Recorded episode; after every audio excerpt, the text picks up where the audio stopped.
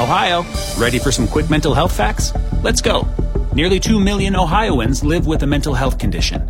In the US, more than 50% of people will be diagnosed with a mental illness in their lifetime. Depression is a leading cause of disability worldwide. So, why are some of us still stigmatizing people living with a mental health condition when we know all of this? Let's listen to the facts and beat the stigma. Ohio, challenge what you know about mental health at beatthestigma.org.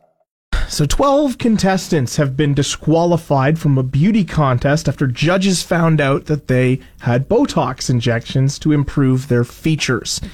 The weird part? This is not a bunch of human beings. This is a story from the Camel Beauty Contest in Saudi Arabia at the uh, King Abdulaziz Camel Festival in Rima. I have no idea why anyone would uh, disqualify. Actually, here's here's the big question for me.